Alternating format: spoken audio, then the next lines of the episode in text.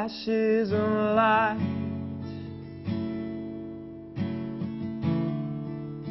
rolls of thunder. I'm not afraid.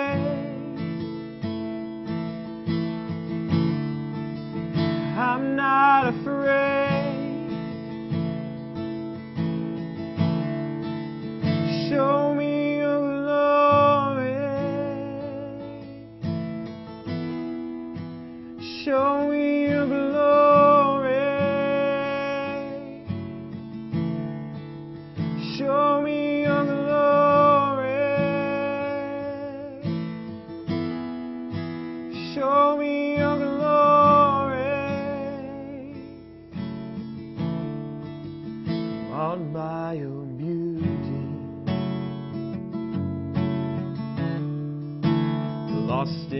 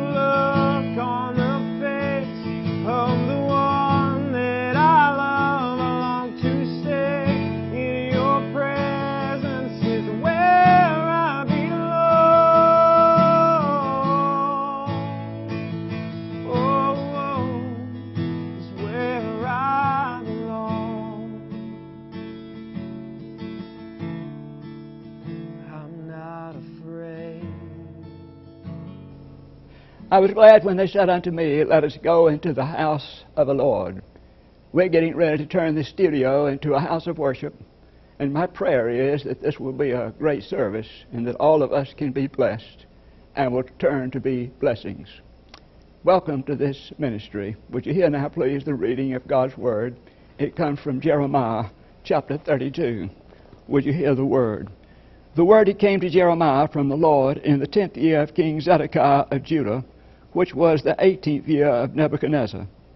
At that time, the army of the king of Babylon was besieging Jerusalem, and the prophet Jeremiah was confined in the court of the guard that was in the palace of the king of Judah, where King Zedekiah of Judah had confined him.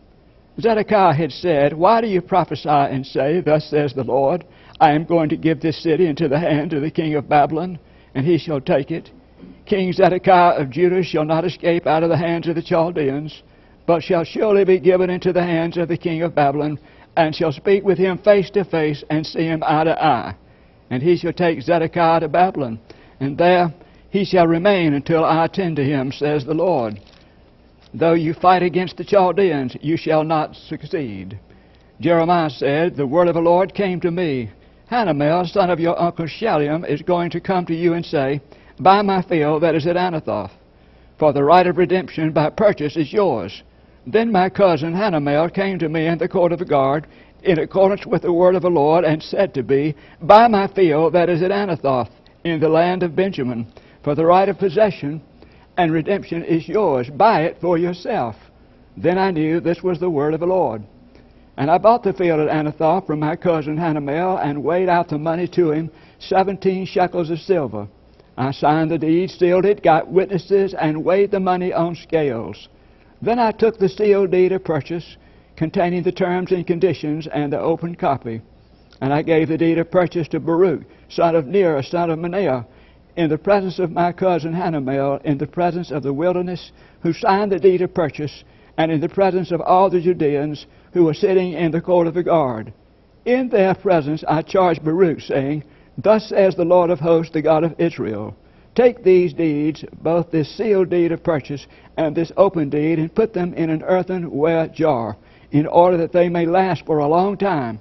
For thus says the Lord of hosts, the God of Israel Houses and fields and vineyards shall again be bought in this land. This is the word of God for the people of God. Thanks be to God. Would you join me, please, for a moment of prayer? Oh God, we thank you so much for this day and this opportunity of being together. My prayer is that you will touch me and touch someone else through me. Nothing more, nothing less, nothing else than your will. Hear these words and this prayer and make it a blessing in your name. Amen.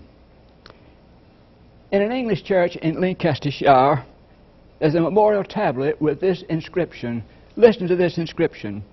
In the year 1653, when all sacred things throughout the nation were either demolished or profaned, Sir Robert Shirley, Baronet, founded this church, whose singular praise it is to have done the best things in the worst times and hoped them in the most calamitous.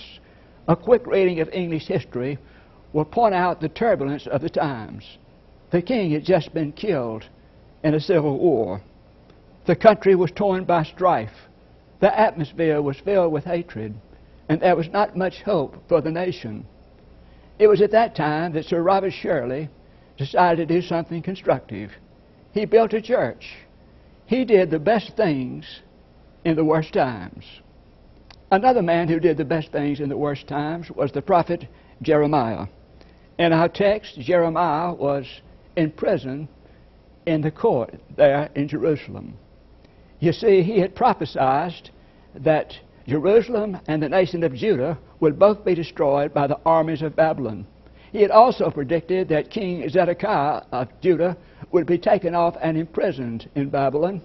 And so here he was in jail there in the palace. Consequently, he was really in trouble. Now, it was at these worst times that Jeremiah's cousin came and offered to sell him a piece of property at Anathoth. To say the least, buying land in this sort of time, in this sort of turbulent time, seemed rather ludicrous, to say the least. The enemy was about to defeat the country, and the people were going to be taken off in captivity. Yet, in spite of all this, we're told that Jeremiah bought the land, he bought the field. Through his faith, he connected the purchase of the field with God's redemption of Israel.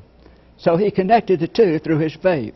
Thus he purchased the field as a sign of hope, as a sign of hope in God and God's faithfulness to his people, Israel. So Jeremiah did the best things in the worst times because he understood the nature of hope and he understood the faithfulness of God. What I'd like for us to think about is how can we do the best things in the worst times? That's the question here before us. How can we do the best things in the worst times? First of all, we do the best things in the worst times when we realize that hope is not based on some vague notion, look on the bright side. In Jeremiah's time, there was no bright side. As a matter of fact, everything was distressful and bad. Jeremiah's hope was not a hope that the disaster would be averted.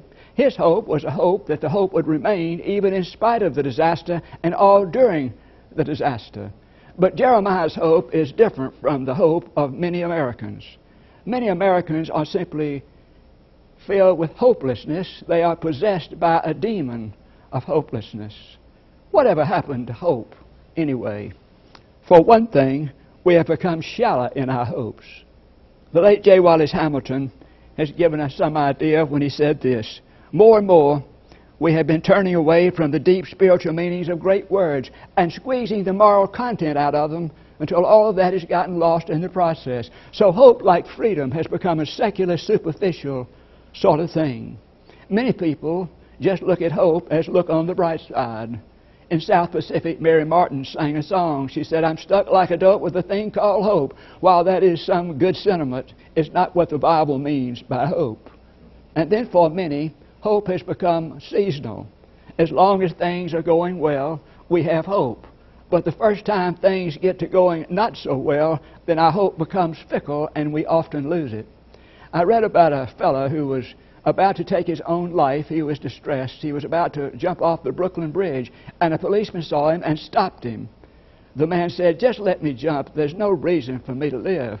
The policeman said, I'll make a deal with you. I'll listen to you tell me why life is not worth living for five minutes, and then you listen to me tell you why life is worth living for five minutes. And so they both agreed. The man spoke, the policeman spoke, and then we're told that both of them grabbed hands and jumped off the bridge. They both jumped off the bridge.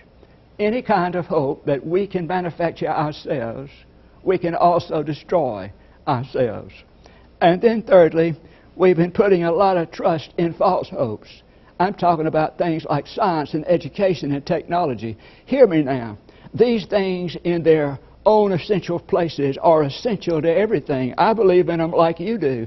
But as saviors of civilization, the end result of these things is going to be hopelessness. It's going to be hopelessness. Take progress, for instance. Many people seem to believe that progress in one realm means progress in all realms. What a deception. They believe that if we have made progress in the material realm, that means we've made progress in all realms. If that were the case, we would be the most enlightened, the most humane, the most peaceful, loving people in the world's history. But we all know that in the last century, one of the most civilized countries in the world executed six million Jews there in a Nazi concentration camps. We've seen the atrocities one nation afflicts upon another. We've seen nation after nation abuse each other. So we know something about the conditions of this world. Mr. Griffith, who was a pastor in Canada, said that way back at the beginning of dawn, he created, God created this man. This man killed his brother. God came to him to hold him accountable, and he simply said, Am I my brother's keeper? And Griffith says, We haven't apparently gotten too far beyond that. And apparently, we haven't. We're still asking the question, Am I my brother's keeper? And then we have lived too close to the edge of our beliefs, some of us. What is the first thing to go when the going gets rough? Usually surface beliefs. Surface beliefs will not stand in a battle of courage and faith. Surface beliefs always go. It is very dangerous and ludicrous to try to build our lives on surface beliefs in this world. The Christian faith urges us to build our lives on deep convictions and deep beliefs centered around God and Jesus Christ and the reign of God and the Holy Spirit and the church and the possibility of forgiveness and the purposes of humankind, we need to build our lives around these things. John Wesley's greatest fear for the people called Methodists was that they would be the form of religion and not have the power of religion. He said if we are going to maintain the power of religion, then we've got to maintain our doctrines and our discipline and the things we believe to start with. There's a story about an ambassador who was having trouble sleeping one night, and he was restless. He was moving here and there in the bed. He just couldn't get still and quiet. His associate, he was across the room, said to him, Mr. Ambassador, can I ask you a question? Sure. What is it? He said, Do you believe God governed the world before you and I were born? Yes. Do you believe God will govern the world after you and I are gone? Yes. Well, why can't you trust that God will govern the world while you and I are here? We're told that the ambassador turned over and went to sleep. And went to sleep. And then, secondly, we do the best things in the worst times when we realize that hope is based on the loving faithfulness of God. Hope is based on the loving faithfulness of God. There was an organist in a large church one night in a city who was practicing for the hymns that were going to be sung the next Sunday. Sometimes, when he was changing the music, things got silent. He heard a big banging on the door from outside. It was coming from the portico right outside the church. It was one of the street people who was using that church as a bed out on the portico who said, Hold it down. Can't you see we're trying to sleep out here? When the organist told that to the pastor, the pastor said, That is the biggest case of the tail wagging the dog that I have ever heard. Another big case of the tail wagging the dog is when we try to put something else in the place of God as the source of our hope. Authentic hope is based on one thing, and that is the loving faithfulness of God. This is the lesson of Jeremiah. Jeremiah was a man of God. He was God directed. He never did anything without getting in touch with God. In other words, he bought that piece of property because he had faith in the unswerving faithfulness of God in the future. He knew that God had said that one day buying and selling of houses and land would occur again. So he went and bought that knowing that was the case. Beloved, one thing consistently goes throughout this word. It consistently talks about the abiding faithfulness of God and the nature of hope. The psalmist said, Why are thou cast down, O my Lord? And why art thou disquieted within me?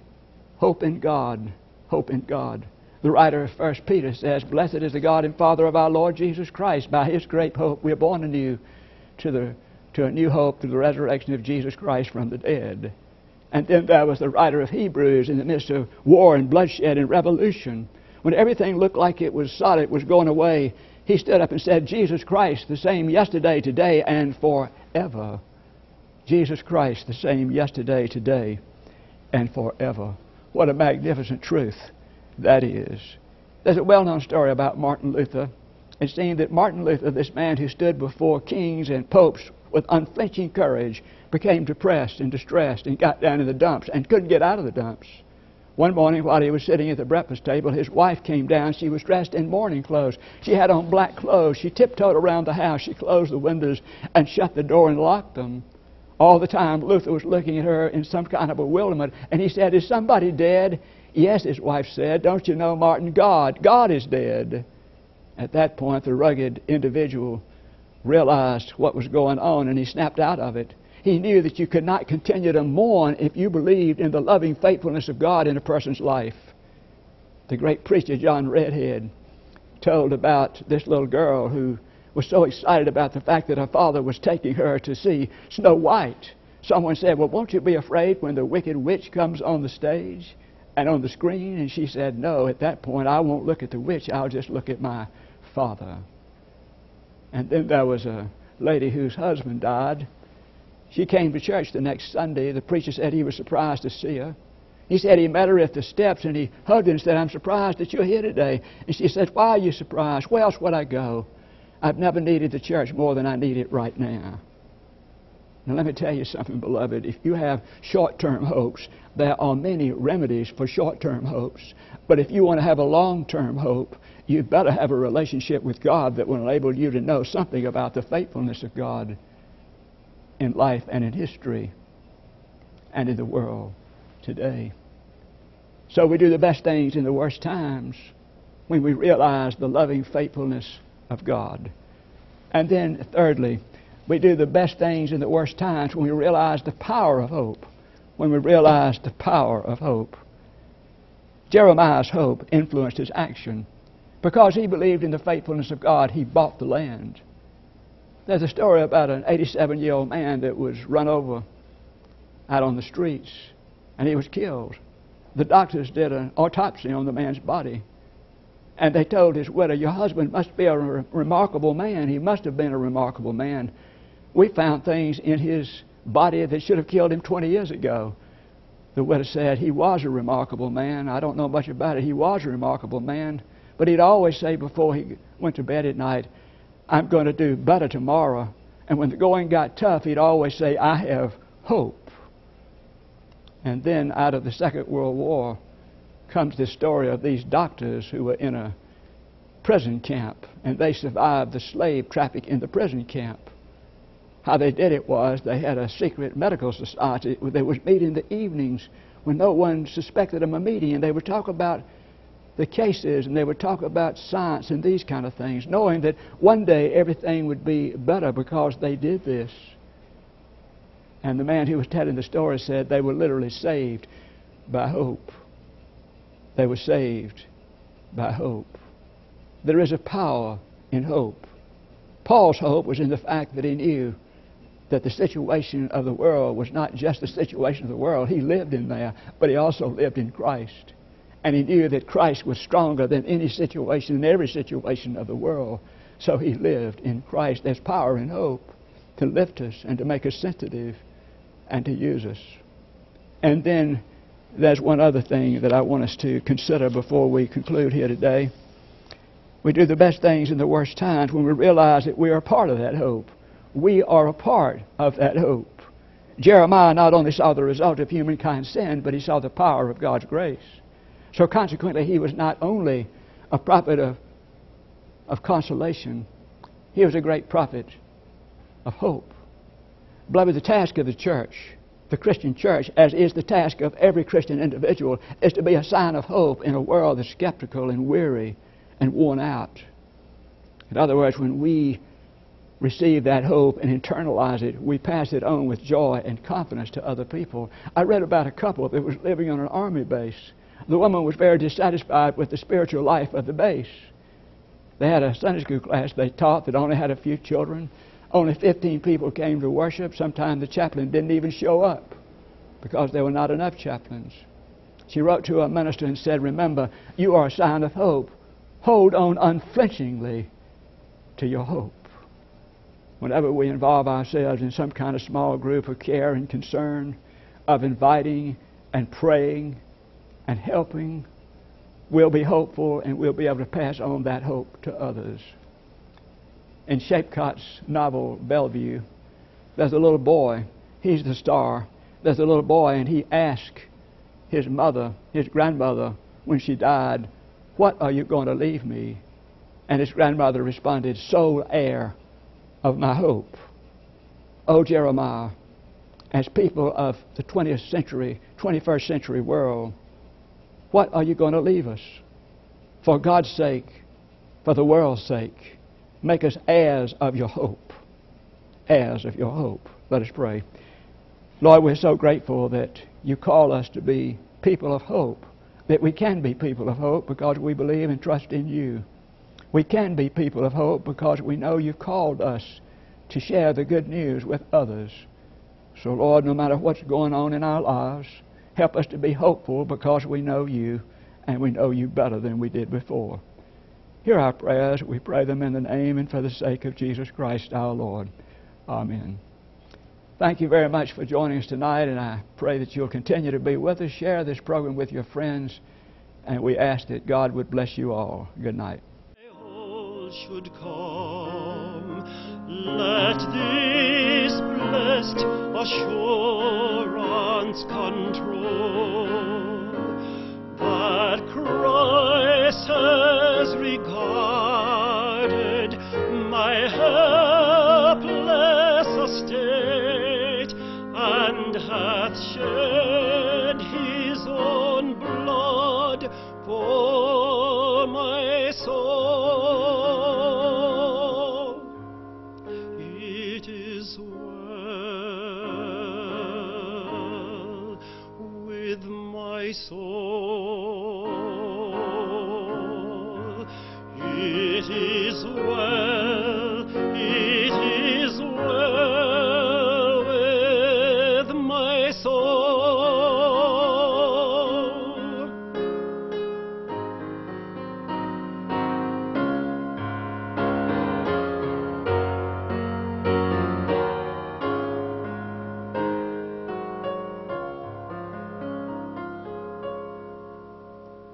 my sin, oh, the bliss of this glorious thought. My sin, not in part, but the whole,